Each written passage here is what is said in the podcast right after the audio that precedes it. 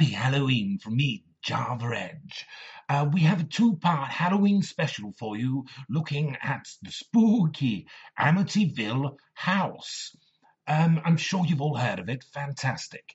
Um, I will be back at the end of the episode to tell you how my audition went for Hamilton. I can tell you now, not great.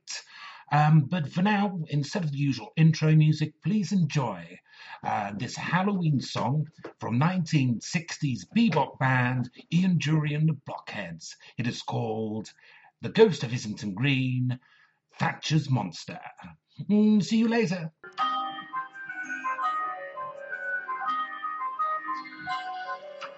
Living in a squat with Captain Nemo. Everyone's broke, there's no more hero. Can't afford a loaf of bread, only to be told that society's dead. The people, they all look like ghosts. I just want a slice of toast. Thatcher's monster roams the land. Don't expect a helping hand. Hello and welcome to this extra spooky episode of Urbane Legends Halloween Special. Uh, I am Chris Flynn, and uh, for my Halloween uh, dress up this year, I'm dressed as a sexy kitten. And with me, as always, is Mr. Neil Herbert. And what are you dressed as this year, Neil? For the for the viewers, I can see it, obviously. Yeah, I mean, you know, you'll probably be able to tell, but I've uh, dressed up as the um, like from Beetlejuice. You have Michael Keaton's character, was it? No, no, it's Jeffrey Jones. Jeffrey Jones, so just the dad. I thought that was more terrifying. so, uh, Neil, are you a big big fan of Halloween? Um, to be honest with you, it's one of those things. Yeah, it's it's it's nice to have anything that breaks up this time of the year where it starts getting dark and cold, etc. Hmm. But it's because I'm a bit I'm a bit of an old fart. You know, Yeah. we didn't have Halloween when I was growing up. Well, we did have it, but I mean, it's We had it, it's it massive it in America, and it's kind of because of Yeah. that. Then then they've tried to make it bigger in the U- UK, but I'm not sure that it's worked I particularly. think. I think you do get kids to go trick and treating now, whereas when I, I mean they, they were doing Oh, it we- when I was at school, but very few. Yeah, I'm allowed. We weren't Yeah. allowed. My parents wouldn't put up with that kind of satanic nonsense. And just basically, you know, having to leave the house and take us around places. we used to. The only place which I've been where I remember trick or treating being a thing was when I lived um, for a couple of years on a council estate in in uh, South Norwood near Croydon, and there used to be trick or treating around the estate, which is kind of weird because it's probably the most dangerous place to be for kids to be going door to door. But also, you know, South Londoners look after our own, don't we? community, in it. It's community. Community, yes. Remember? Exactly. Lovely stuff. It was co- Cockney community. Um, your own Halloween? Uh, of beans? uh, Broad and Green, I think. Well, what are you doing for Broad and Green? I know your Oh. granny. He's only forgotten to get them leading trick or treat chocolates in for broad and Green, hasn't he? No, no, Evan, but no, no. to carry after work. I'm going to have to go break into the lockup. ah, Oh, no. We'll have to give him some moody fags. start smoking young enough these days. I'll tell you one thing which we did, which is nothing to do with Halloween, but apart from its proximity in the year. Uh, I remember doing, um, you know, like Guy Fawkes. I Oh, one, yeah, yeah. I one year did Penny for the Guy, and I did, I did it on Church Road in Hove. Yeah. Um, and there's, and it, because my friend lived on a road called St Albans, so we went round the corner from there on the main on Main Church Road, and we set the penny for the guy up and sat there outside the Seafield pub. And the good thing about doing that is piss people are a lot more generous, and we made quite a lot of money. like piss blokes trying to impress ladies. Like, oh, there you go, lads, have a fiver, that kind of stuff. So I think we made about fifteen quid each, which was a lot of money back in those days. I saw people being, um, you know, setting up on Boundary Road and stuff back when I was Mm. at Portslade, but uh, yeah, it didn't make too much money out of the penny for the guy. Yeah, it was, well, you know, it's not a bad little, not a bad little scam, especially if you set up outside a pub. Yeah, there you go. And, Yeah, you know, no. different different times. We, you know, we were probably eleven. you know, you were allowed to do that back then when you were eleven. Sit outside a pub with a guy begging, panhandling. I don't think um, I don't think parents would let kids do that these days because they're coddled. Exactly. How are they going to learn to be good capitalists? They can't do that. Exactly. Yeah, make something useless and prey on idiots.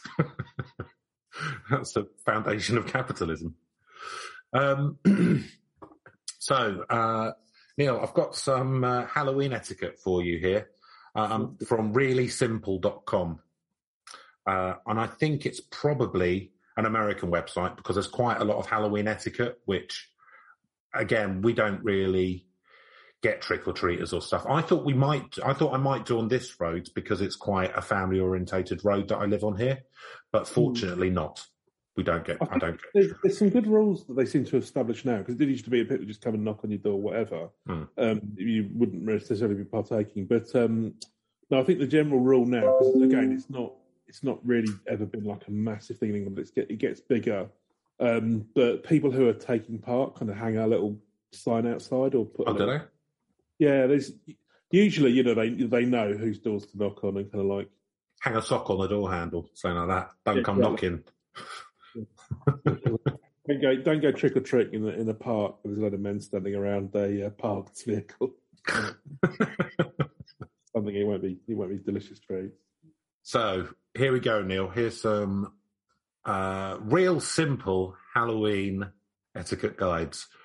So uh, I'm just going to start with number one. I probably won't go through all 10 for our own sanity.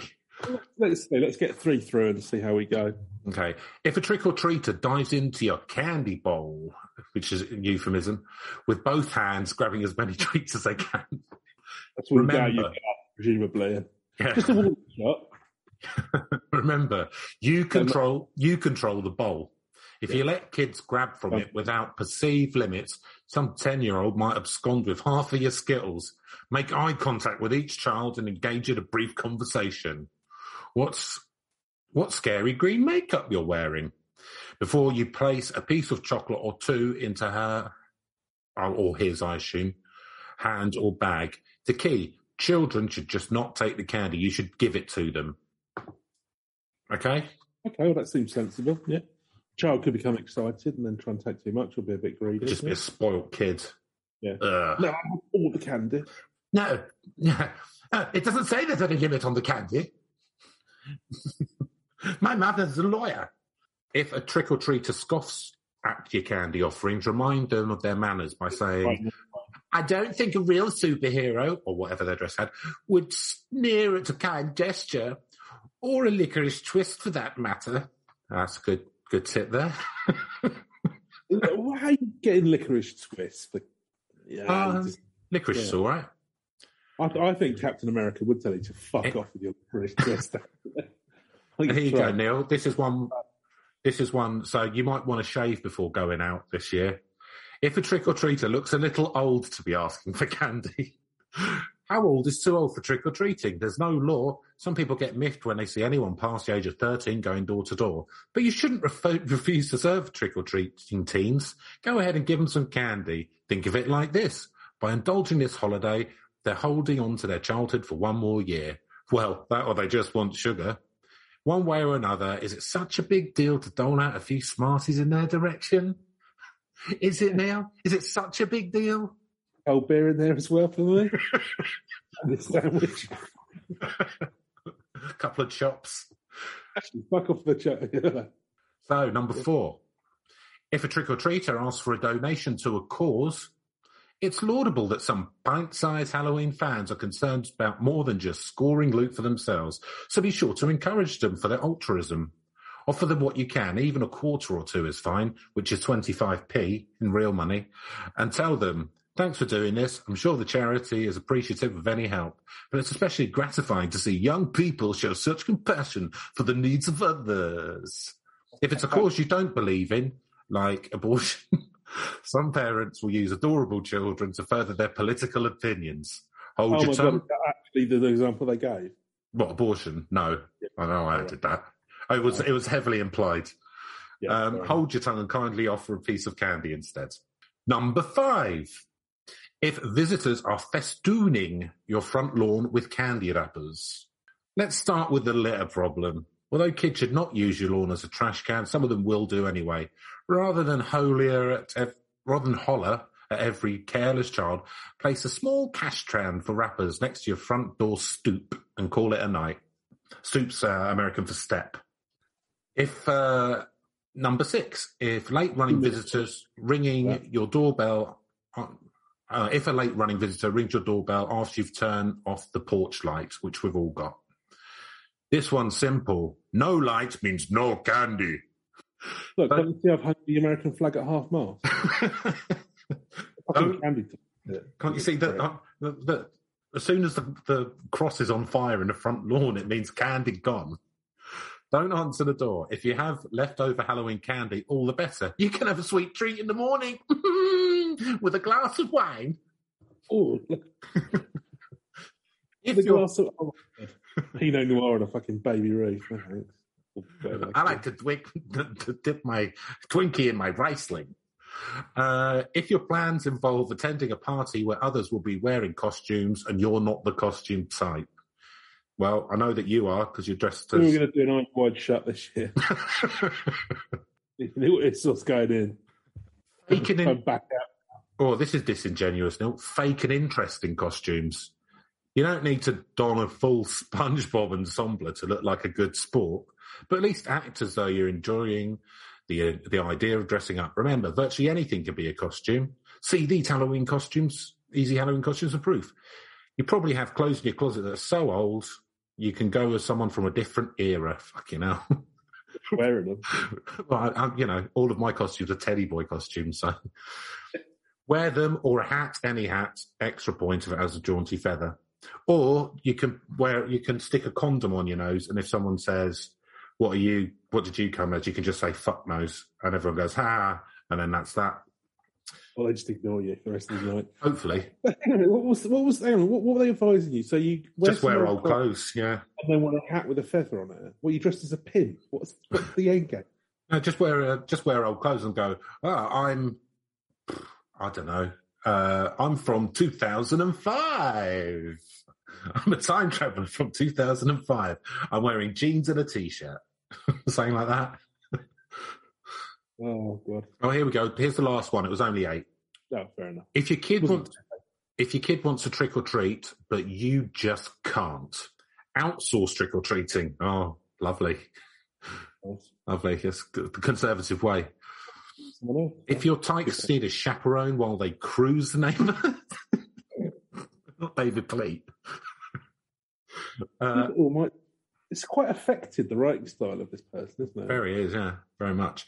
Uh, try this sneaky idea. Invite a few other parents, their children, to use your house as Halloween headquarters for the evening.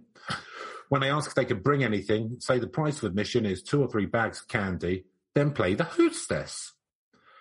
I think the same for women. Make a big pot of chili and serve Halloween cocktails before they start making their rounds. Absinthe, absinthe cocktails. Afterwards, when your when your when your pals take the kiddies from house to house, you can beg off, saying that you have to do the dishes and man the front door. so there you go. There's some Halloween etiquette, Neil. I'd love to see that work in action. We're just like, right, we're all going to go trick or treat. You do it. You fucking do it. Right, get out the door, going with them. Yeah. Right, well, we're taking your kid round as well, aren't we? Yep. Well, you enjoyed the cocktails, didn't you? And if you don't take the kids, I won't give you the antidote. Something like that. Back in three hours, if you know what's good for you. I'll just need, and I'll inject this directly into your heart, and uh, yeah, you'll you'll you'll have you'll you'll have a terrible hangover, but you'll be alive. Something Yeah, like that. great ribs, and I pump this adrenaline straight into your heart. But there's, you know, seventy percent chance you won't die. So So there we go. There's some Halloween tips. I hope that's been useful for all our listeners from uh, Saskatchewan in Canada. Probably said that wrong. To Nepal in Nepal in Kathmandu. We have listeners from all over. You're part of a global community.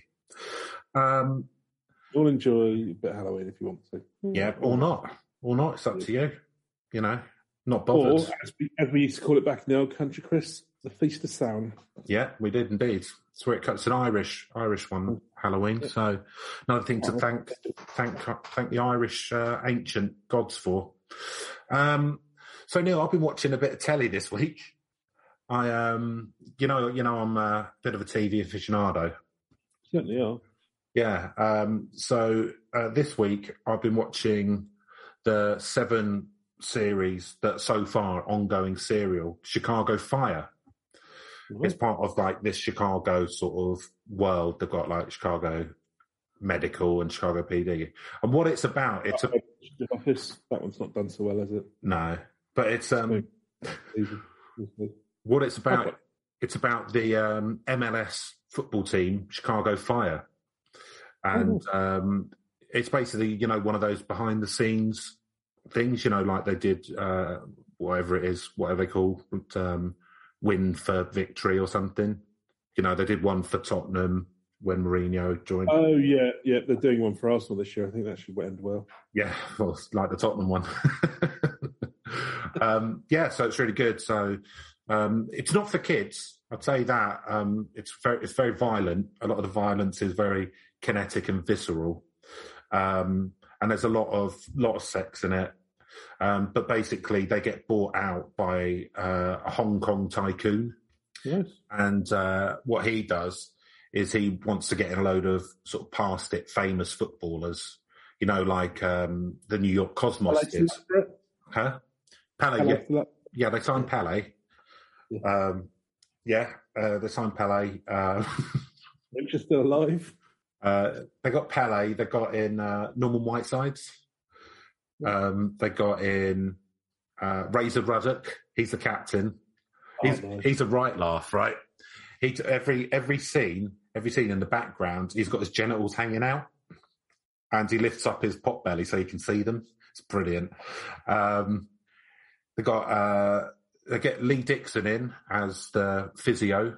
Yep. Um, and uh, in a in a strange twist, they also get in Glenn Hoddle, but um, not as the manager, but they um, they sign him for the youth team. So the guy doesn't really know what he's doing, but they still manage to make the playoffs.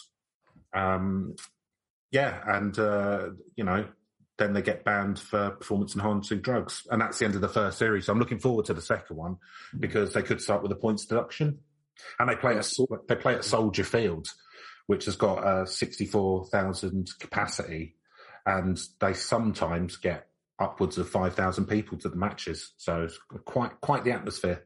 Ooh. Do you going to give that a look? I'll be honest with you, probably not. No, no. Well, well, I mean, there's a lot. Of, it's very violent. I've just, I've just got a, a lot of sex. It's, it's, yeah, it's, it's all the gratuitous violence that I'm, I'm, worried about. It's mainly most of the violence is doled out, doled out by Pele and the violence. Oh right, it's Pele. Pele, yeah, and he's got um, what he's done is he's turned up with an entourage of uh, of lads from the favelas. Oh, okay, so it's got like a bit of a city god angle. Yeah, hundred percent. Yeah. You know, now you in fact, in fact, what happens is because they because they've got quite a lot of space in Soldier Field, they start building favelas at the top tier of the stands. Okay, this, this is sounding much more enticing now. No, yeah, yeah. A lot of it, a lot of it, really is about gang politics. Um, yeah, you know, and and people from Kenco trying to get people out of the gangs to um, be wage slaves at coffee plantations. Well, as as is so often the case, I think it's just America giving us a vision of where we're headed in the in the future.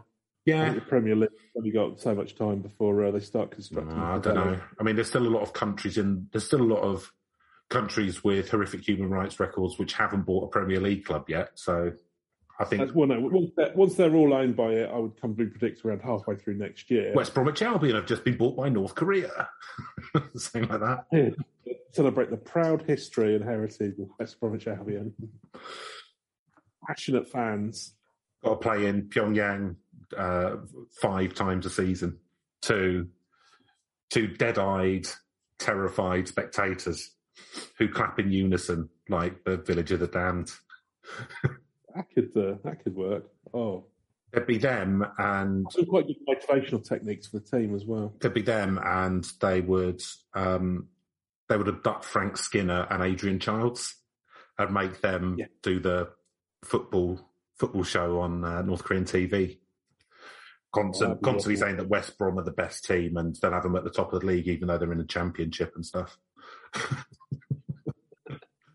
It couldn't be any worse than uh, The glorious Albion. leaders, beloved West Bromwich Albion, has just beaten Manchester United 57 0 to win the World League. Something like that. It, it'd probably still be better and more accurate than BT Sport, to be fair. But um, Oh, controversial, probably. I've not, not not got on too much for a lot of their commentary in the past. Yeah, fair enough. Neil, so our Halloween special, we're going for an actual spooky tale. We're going to go one of the big. One We're of the going to big go one of the big ones. We- try and dole these out slowly because you know we don't want to run out of um, out of the big boys, um, the big ones. Space them out, and so uh, for our Halloween episode, we decided to pull out a big legend and one that I've heard of for a change: the Amityville House. Amityville, a favourite of Eminem, So your nemesis. For those who aren't aware of this, so you're gonna just sort of give it some of its bona fides. So this was originally turned into a book, I believe, which then got adapted into a movie. Not just a movie, it turned into then this long movie franchise, which has already been rebooted at least once. I think back in two thousand and five. So yeah, they made some movies. I can't remember the late seventies or the eighties. Um, and it's been, you know, been on one of the Treehouse of Horror episodes on The Simpsons Was it? back when the Simpsons. was- Yeah, they did a, a very heavily. Um, it was very heavily influenced. Obviously, one of the early Treehouse Treehouse of Horror episodes. Is Um, that where but they were in a- Marge is trying to sell the murder house? Yes, and then they go and stay in it for the night or something, and they're all sort of following each other around with knives and whatnot. Right. Yeah, I know it. So you know, it's um, it's it's again I say it's it's it's, it's a big one. We all we all know around this one. Um, and you know, if there's three things I like in an urban myth, you know, obviously there's an animal human hybrid. I'm very fond of Is that. there? Um, Oh, ho. Not in this particular story, Oh. but that's that's what I'm fond of. But but you know, You got me all juiced up.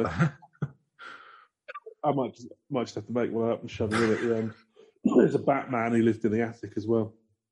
Um, but yeah, if, if you can't have an animal human hybrid, you know, the other things I want to look for is a nice bit of a story. Mhm.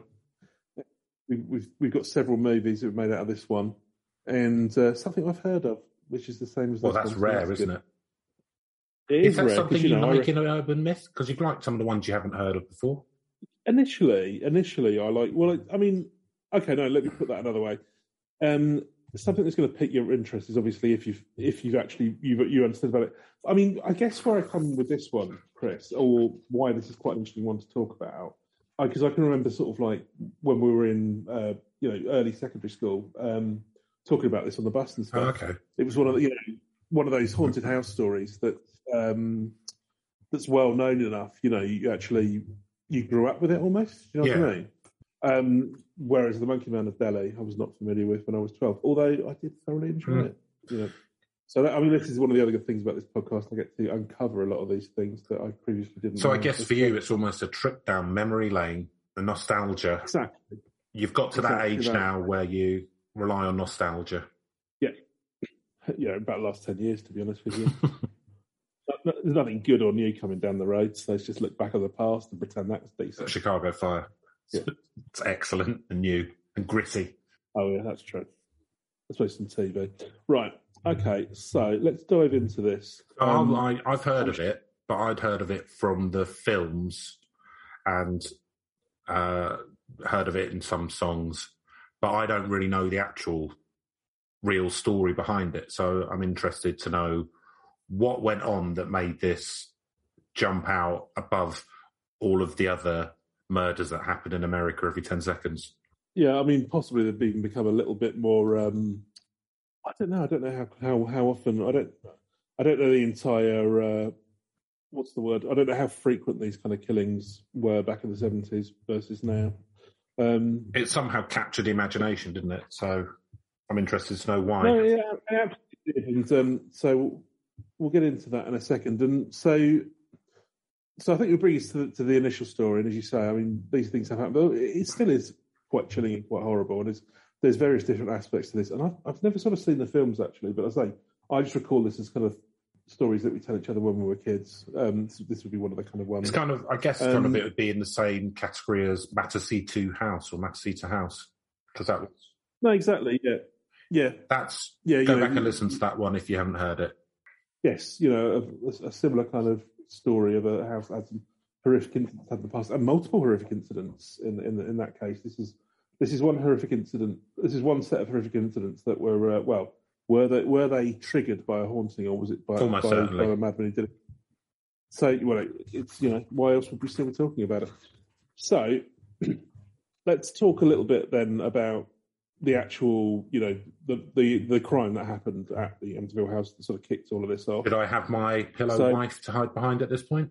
Well, I can see you already have, so I don't know why you're asking me. Well, you just yeah, you're just informing the the uh, the listeners. Just let them know. uh, If you have a if you have a pillow wife, uh, this would be the time to bring her close. Yeah. And you see some senseless death is about to descend upon us. So it's November 13th, Comfort you. 1960. Not long after Hol- Halloween. Ooh. Only a couple of chills. Six members of the DeFeo family were slain in their beds with a 35 caliber rifle. 23 year old Ronald Butch DeFeo. Do you reckon he gave himself that nickname? I hope so. In prison afterwards. But yeah, Ronald Butch DeFeo Jr., the eldest child. Yeah, but that's that's a, the thing is now. I mean, maybe in the seventies that would have been like quite a tough name, but now that is actually just like the gayest nickname ever. Oh, hi, Butch. Do you know what I mean?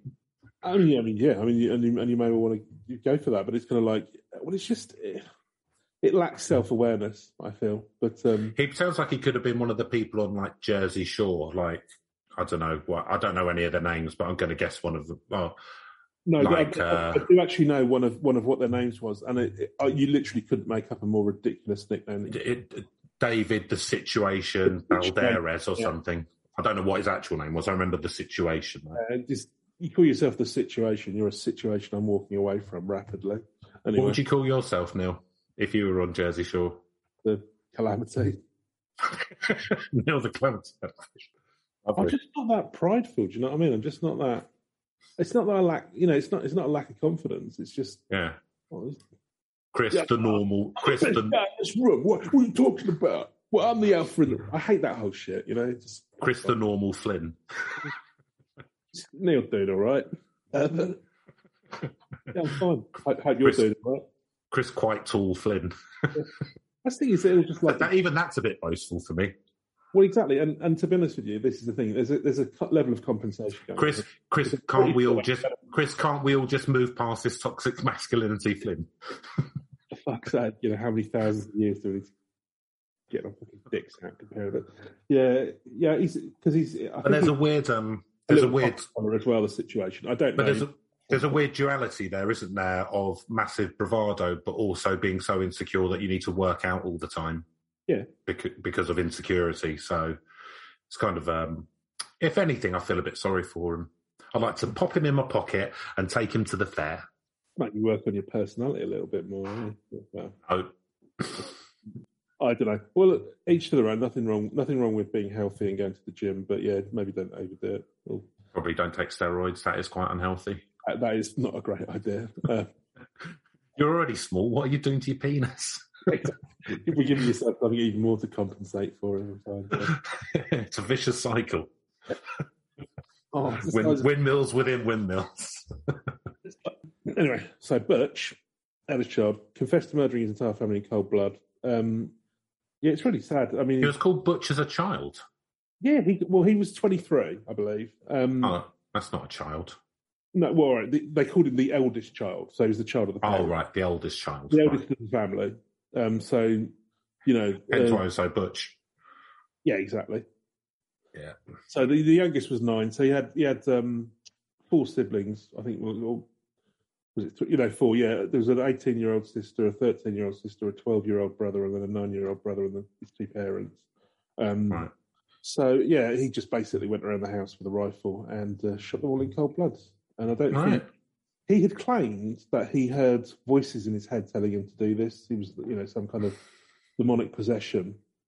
You don't have to. You don't have to do what the voices in your head tell you to do. No, that's you know, absolutely. That's that's ge- generally if a voice in your head is instructing you to do something, especially something fairly extreme, that's uh, it's time to go and talk to medical health. Yeah, or- and and not uh, you know, it was the '70s, so he probably thought it's better that I kill all these people than I show weakness by, as a man, going to have my mental health checked. One path of action here is going to confirm the name Butch, and the other one might get it taken away. So I'm quite wedded to that identity. There's nothing more Butch than killing kids. Nothing more Butch running around there. Yeah, exactly. Fucking Christ. Not to um, put, you know, be, be light about um, mental health. We kind of the thing is, you've got we kind of have to be light-hearted about it because it's a horrible story, but you know, got to have a bit of gallows humour because that's the podcast. Yes, yes, exactly. So, two, two strains of thought here. One is that this horrific event was a catalyst for the hauntings. Right. But some paranormal researchers argue, in fact, that DeFeo family were victims of the house. Right. He got possessed by a, a Pazuzu, presumably. he likes doing a bit of haunting, doesn't he? You know, Oni. And on a Pazuzu, um, possibly some Spirit of the Wendigo. I don't know. Um, that what, what was that? Um, South That's like- African lady in the red boots, in Oh, the the- red shoes. a Lady Koi Koi. Yeah, could be that. Yeah, could be Lady Koi Koi. You never know. Could have been. Um, it could have been hairy hands that took control of the gun. Yes. Yeah, he just he had a just a loaded rifle with lots. Of All. I'd say is, all. I'd say is there is there is a long list of suspects Yeah. that we have already spoken about. So he apparently had a quite a comfortable childhood, but he wasn't content. So you know, Ugh. we know about these kind of people. And I don't know if he's coming to the fore. Although his father was apparently domineering and abusive, and his mother sort of faded into the background because he was quite overbearing. The uh, the father, and he became he became a troubled troubled child. Gotten into drugs and alcohol to cope. You know, all been there, Chris. But you know, no need to lash out. Isn't it weird how uh, how often you hear that people who go on to become violent adults or even abusers of you know other adults or children have often been subject to violent adults or abuse themselves as children. Mm. Isn't that weird? How about like just don't abuse kids and that, and then we can hopefully stop people growing up to do the same. It's like a horrible vicious cycle, isn't it? Fortunately, yeah. It's very rare that you hear of someone who goes on to do something horrific when they're older who hasn't had some terrible childhood trauma. Yeah. I suppose it's a cycle, isn't it, with these things? They probably have something themselves. But it's, yeah, no, it's, So all I'm saying is non-compulsory sterilisation based on a list that I draw up. That's all I'm saying. it's entirely reasonable. So, anyway, yeah, he'd, he'd gone to a bar earlier that day. He decided to leave work at night because he was bored. Fair enough. Um, one, one wishes that one could do that these days. Um, it was a fake an illness. Um, He was probably working on the docks or something, though, wasn't he? Because he was called Butch. yeah, that's true. Yeah, I imagine it was very like um, like on the waterfront. He was Where where where is Amityville? Right. Where is where is the Amityville house? York. I think it's Long Island. Um, Oh, is it on Long Island? Oh, Yeah. okay. Yeah, about thirty miles out of New York, I believe, or New York City, rather, I should say. So apparently, yeah, he so he ran back into the bar around six thirty in the morning. Not quite sure why the bar's open at six thirty. It's twenty four seven place. Who knows? Uh, yelling, "You've got to help me! I think my mother and father are shot." It's for the dockers, isn't it? Before they start their shift, like in the second series of The Wire, they have a beer and a shot with an egg in it. Yeah, Yeah, before they go and um, steal stuff for someone called the Greek. Are we still planning on uh, having adjoining um, tombstones? well, yeah. I mean, we've we've already paid for the mausoleum, so it'd be a waste. of Yeah. time.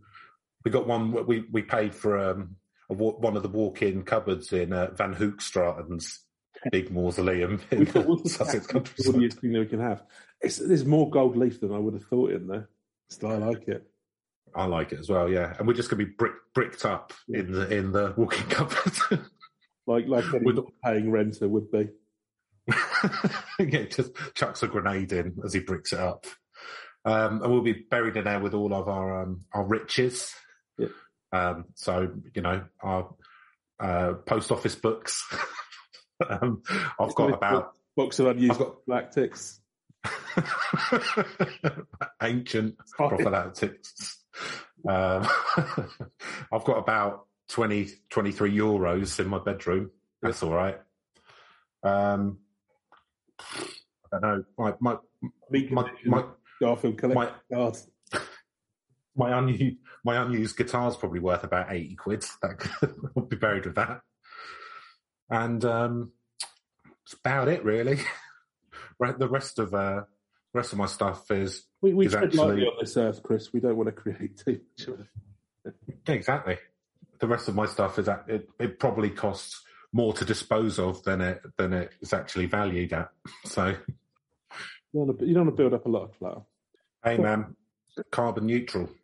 Well, I'm going to pick out and see, see what's left. Going to, so, I mean, effectively, this this um, awful man has kind of like killed all of uh, all of his family. So he, he tried to sort of like make out it was um, they'd been Ghosts. by someone else. Um, so they, they found that they took a load of people back to his house. I don't know how he was going to get away with this, but they found that the bodies positioned on their stomachs. They'd all been shot with a high-powered rifle, um, but there was no sign of a struggle. Um, nobody had heard any shots. Um, there was just the, the, the dog barking, and um, so pretty quickly his Left a dog though, so he's not a complete monster. no, that's true. Yeah, well, he just killed his entire family and didn't. Yeah, no, but he left a dog. Okay, no, Maybe enough. the maybe maybe the dog had instructed him to do it. Who was that? Um, son of Sam? Yeah. yes, son of Sam, And serial then, he, killer. and then he went off to, to New York City, and then they got David Berkowitz, or whatever his name was, and uh, got him to do some, some killing and all. You never know.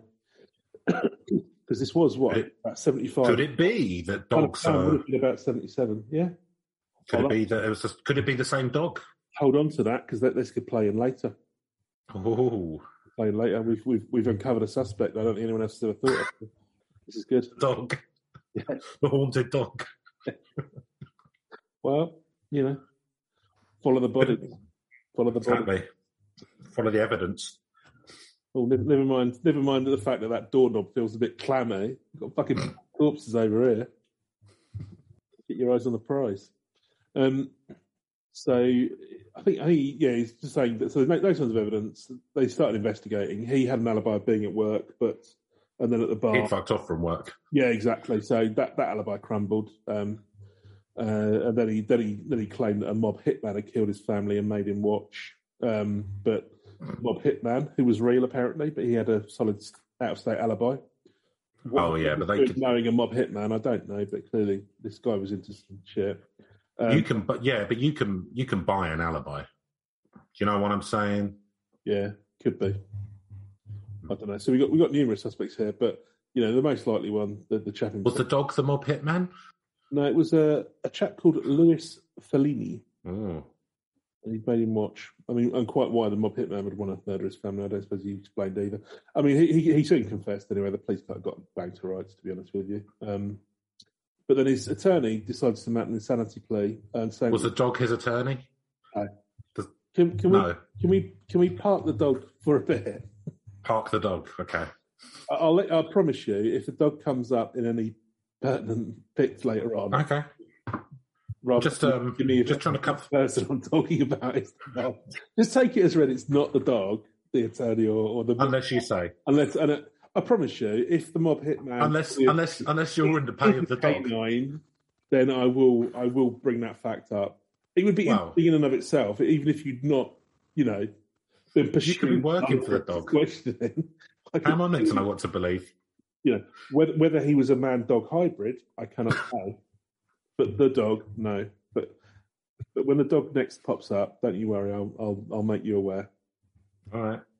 I'm I'm choosing to trust you, Neil, but my trust my trust is very tenuous. take a leap of faith, see how it pans out. So, so, so basically, the, the yeah, the you know, the attorneys got him down as, as on, a, on a sanity plea. Um, the prosecution said, "Well, look, you know, we know he was abusing drugs and stuff, but he knew exactly what he was doing, and he got convicted by the jury." Um, and then later on, he tried to change the story to say that his sister, the eldest sister, killed the father, and then the mother killed all of the siblings, and then he only killed his mother and various. So he's just basically making up whatever he can. Um, Um, um, um. don't like that one, officer. Well, yeah, no good. That's good investigation because actually, yeah, well done. was it was Good, you passed my t- you passed my test. yeah. Well you passed the test because, of course, we could see it was my sister. You mean your sister who's got a bullet in the back of her head from the gun that you? Yeah, but my mum did that. Yeah. That's why I had to shoot her. You see, that was in self defence. Anyway, with the same gun. Yeah. She put it down for a second to wash her hands. So did he? Did he get life or death death penalty? yeah, I believe, have, I I think believe it's a death died- penalty in New York, isn't it? Oh, he didn't get a death penalty. I believe he died in prison a couple of years back. I think it was um, Oh. it's earlier. Um, it might have been five years back. Something. Yeah, he um, DeFeo did. Um, he was he got six, six life sentences, and um, yeah, he uh, he died in prison a, a few years ago, Was he on Riker Island? blaming someone else at that point, presumably. That was, that's really the leprechaun from his series. that did it. It's be- I didn't realise until I watched it. It was Lovejoy. It Lovejoy's Odin. Yes, Love, Lovejoy and Tink, Tinker, or whatever his name was, and Eric. They did it. And Eric and that. They did it because we had this because we had this really valuable cuckoo clock. they wanted to sell it for a for a profit, and so he could go out for dinner with Lady Caroline or whatever her name was. Posh, like posh bit down the manor.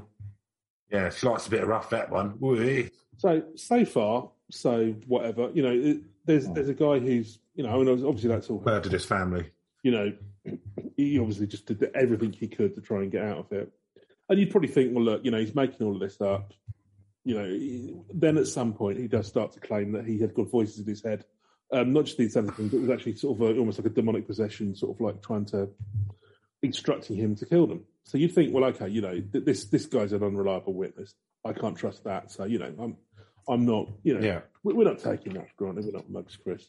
But here's the thing: we now bring in George and Kathy Lutz, the Lutzes who moved into the three-story colonial, as they're calling it, in Amityville afterwards in '75, and they're really chuffed because um, it's a big old house, you know, in Long Island. They've got it for just eighty thousand pounds. So you know they, they're getting a they're getting a bargain here. So obviously it has been the scene of a massive mass murder over a year before. But you know, he sat down with three kids and, and the wife, and they all felt like, no, that's fine. We can we can take care of this. Yeah, whatever. Would you would you um if you could get say like a house half price, would you move in if there'd been like a, a murder a year back? I think Um, yeah. be honest with you. You can't afford not to in this market, can you? Well, I mean, I'm, you know, it's going to be very difficult for me to own any property in the UK at any point in my life. So there's half price and no one else wanted it.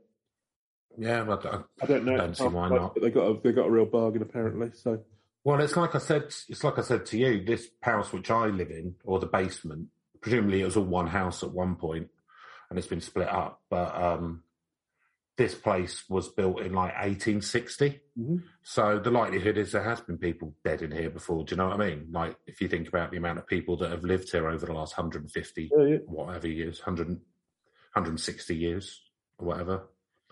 It's more than likely, isn't it?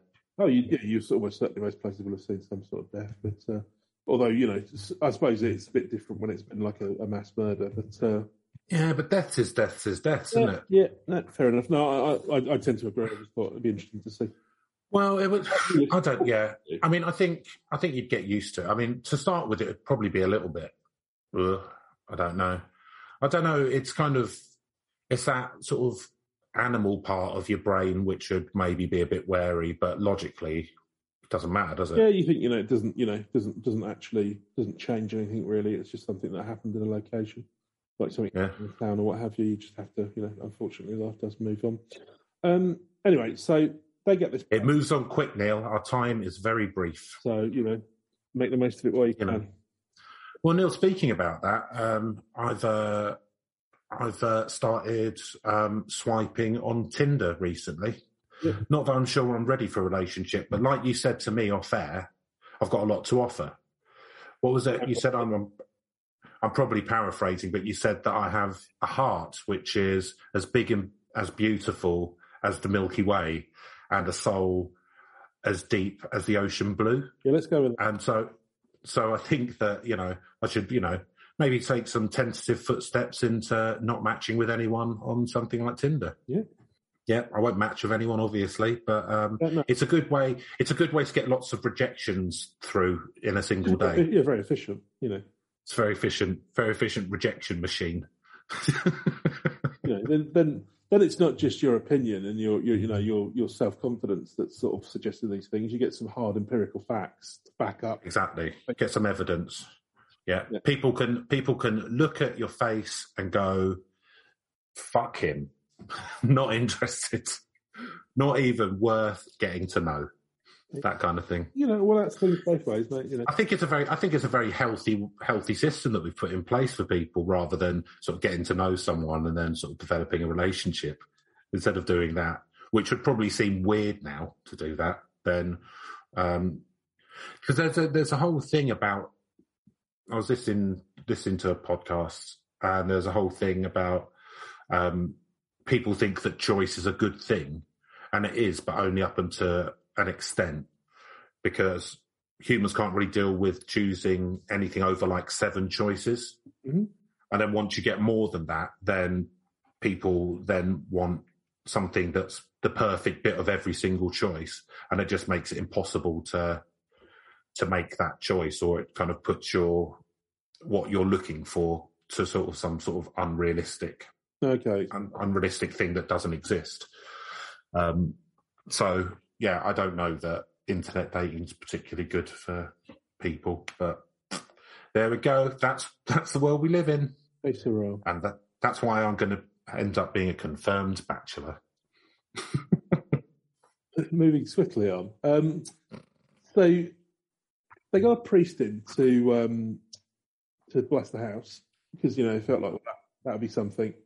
Um, but the priest, he felt an unseen hand slap him in the sewing room and heard a voice say, "Get out." Get out! Was it? Was this? It was Ray Winstone, I reckon. I was Get out! trying to do a demonic voice there, but I couldn't be bothered. I've got a slight frog in my throat, so I don't want to do it. Right. No, that's all right. I think "get out" is a London London term, isn't it? Get it. Come on, you neck, you luts. And you fuck. Gotcha. And then he became ill with flu-like symptoms, and his hands began to bleed. It Sounds like he was having stigmata or something. Anyway, Yeah, so so that that's that's a strange fact, isn't it, Chris? Got a priest. that is a strange fact, Neil. Thank you. It's not what you want to. That's not what you want to see when you move into a new house. Get a priest to come in and just no, make sure it's all hunky dory. He starts Like you do. his hands and he's weeping for his eyes. I don't know whether they didn't just make up more bullshit. It's like you know, Yeah. like weeping for his eyes and his ears. You know, and, then, and then the picture started spinning around, and the devil came up and told me he'd very And it turns out that they just had a shitload of asbestos in the in the cellar. well. We'll we'll, Um, we'll see. But anyway, there you go. So so I was having um I was having a quick look, um, and there doesn't seem to be a medical explanation for why his hands would have started bleeding. So I think that we probably are looking at uh, a haunting. no, we are. I mean, you know, you, so you've had the church come around and confirm it, and they've never been known to lie about anything. So and you get like like we all do as part of uh, our mortgage process. You get round the surveyor, and then the priest, well, don't you? And then well, and then uh, and then the druid, and then a druid, yeah. just to Oh, make sure everything's up. Like the lawyers say when you buy a place, you know, just just you know, leave no stone unturned. Just make sure your peace of mind. Probably nothing, but just check it out. How much did um how much did you get the priest from that church which is really near you to Yes. to come round and and check your place out? How much did it cost? A couple of grand? Yeah, it was cheap. But then I Just went, rolled it in, I rolled went- it into the mortgage. The full Vatican endorsed exorcism. All right. And was there was there anything there? Uh, not that we know of, no. Oh, okay. Well, I mean, but you, you sleep easy at night now. Exactly. You just, you know, I know, I know Satan has no dominion over my abode, so that's, priceless. Okay. Yeah. well, your building's fairly new, isn't it? Well, I say fairly new, forties or something.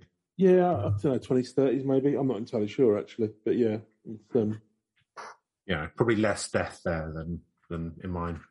I imagine I'll probably die here. To be honest with you, Yeah, you never know. next next couple of weeks. That's why I'm getting us to record so many podcasts. Yeah, yeah, yeah. Just get back. without releasing them. then, you, can then you can ride that little bit in the ears. You just try and sort of spin that out. But what I'm doing is I'm um, I'm uh, taking all the recordings of you and putting them into an AI, so I can continue doing the podcast with an AI version of you. I would imagine that's going to be a fairly simple task, to be honest with you. Uh, Yeah, it's not difficult. It just goes, just just goes. Yeah, right, Chris. Exactly. I just read stuff out verbatim. Yeah, it sounds like fucking Siri reading out Wikipedia about the Amityville horror or whatever. All right. Anyway, speaking of which, yes. So they've had the priest come in. You know, that's not gone so well, but oh well. No. You're moving anyway because you bought the place, haven't you? But it wasn't. But they didn't. They didn't get the priest in beforehand before they bought it. No, no, no. They, they bought the place. They they sat down. They said, we, can, "We can handle this business. We'll get a priest just in case." You reckon the dad must have been like one of them sitcom dads. Like, oh, I got this place. I got this place for a song. Oh, Larry, what have you done? I will get a priest round. It'll be fine. He comes out with all bleeding hands. Oh. oh, Larry. So anyway, they they moved in anyway, um, but they very soon they began to notice strange phenomena. So there were odours in the house that came and went.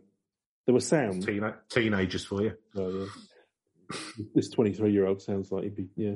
The front door, Butch. Yeah. well, no, it wasn't Butch, was it? This is a new family, wasn't it? Oh yeah, no, good point. Good point.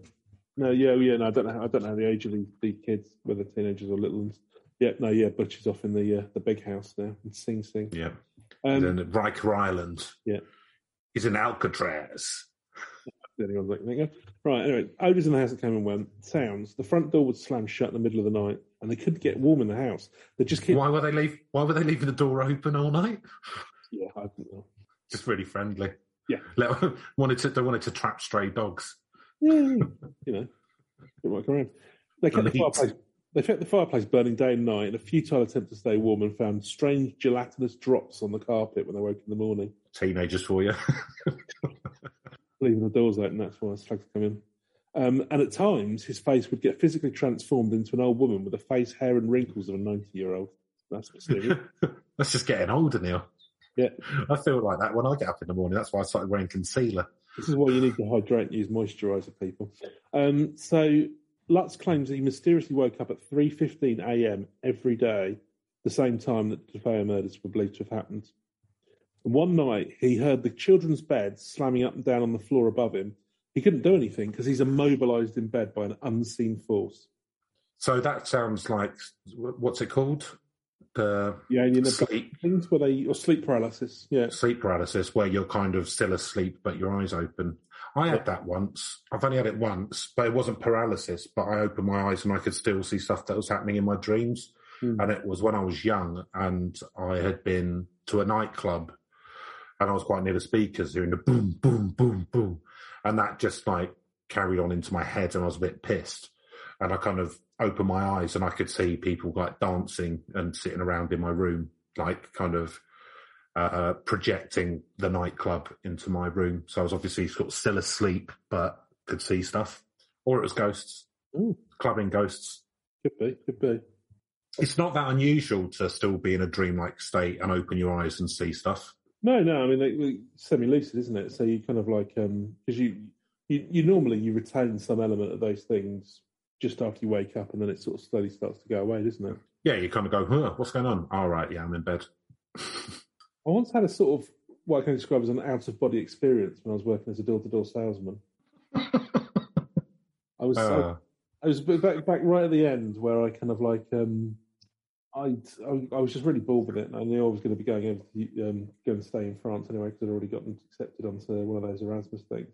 And um, just, yeah, it was just there was one half of my brain was just trying to pitch this guy on golf courses or whatever the fuck it was, some golf cards or whatever I was selling and then I just really felt like dissociated and like was almost watching myself do this. Anyway, lovely.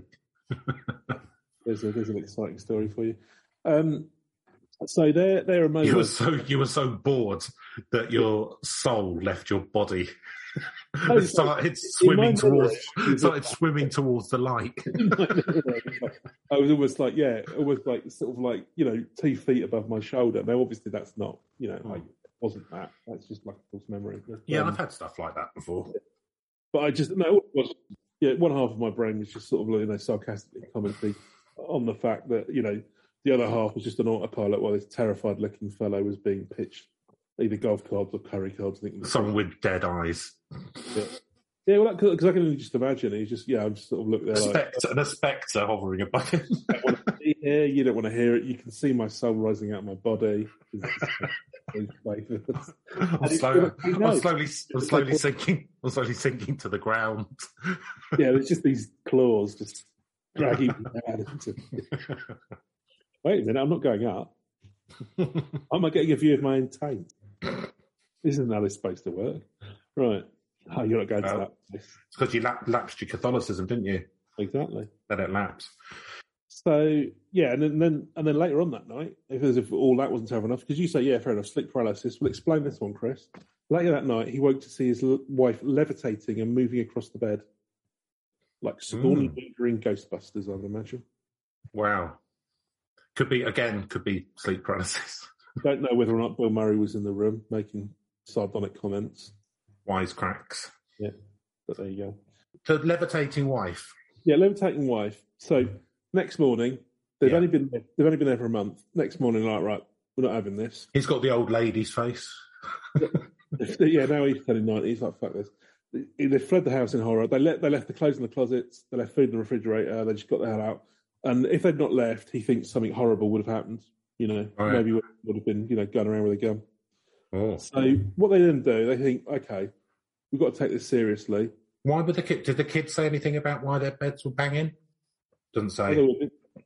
It doesn't say. I think they were just um, they were just being like moved up and down by mysterious poltergeist type apparitions. Right.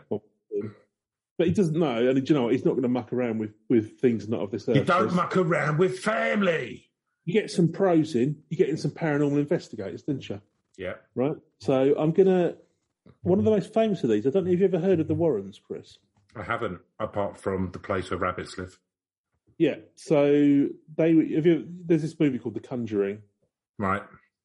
and that's based on one of the books. So they they, they were famous in the seventies, and um, they were called in to investigate the Amityville house, and they also um, investigated the house, and it was based on one of their true true paranormal investigation. hmm The the movie The Conjuring, it's a true Right. story, as as is the Amityville horror. That's based on a true story.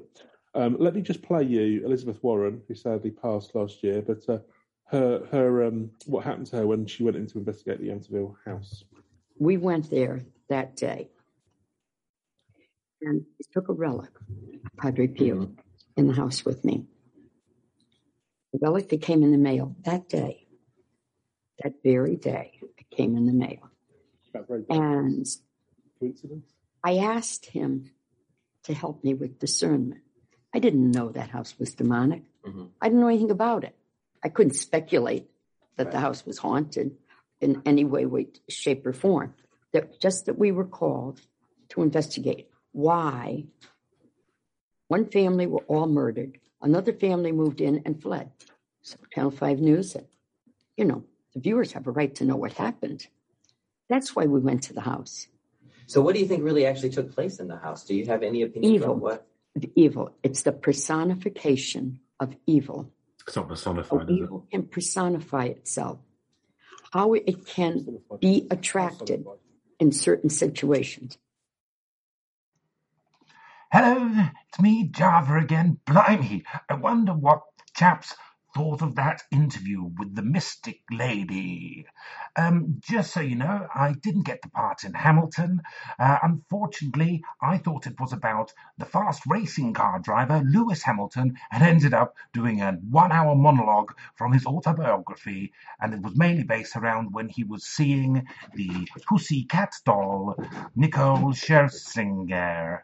Um, here's some more of the song from earlier. I'll be back in part two. Goodbye. Go to the job centre for a council haircut. Normal milk for kids and rolling power cuts. Making a living in the city. Loads of money, no more pity. Chased by police over garden fences. Buy a suit in Marks and Spencer's. Thatcher's monster roams the land. Don't expect a helping hand.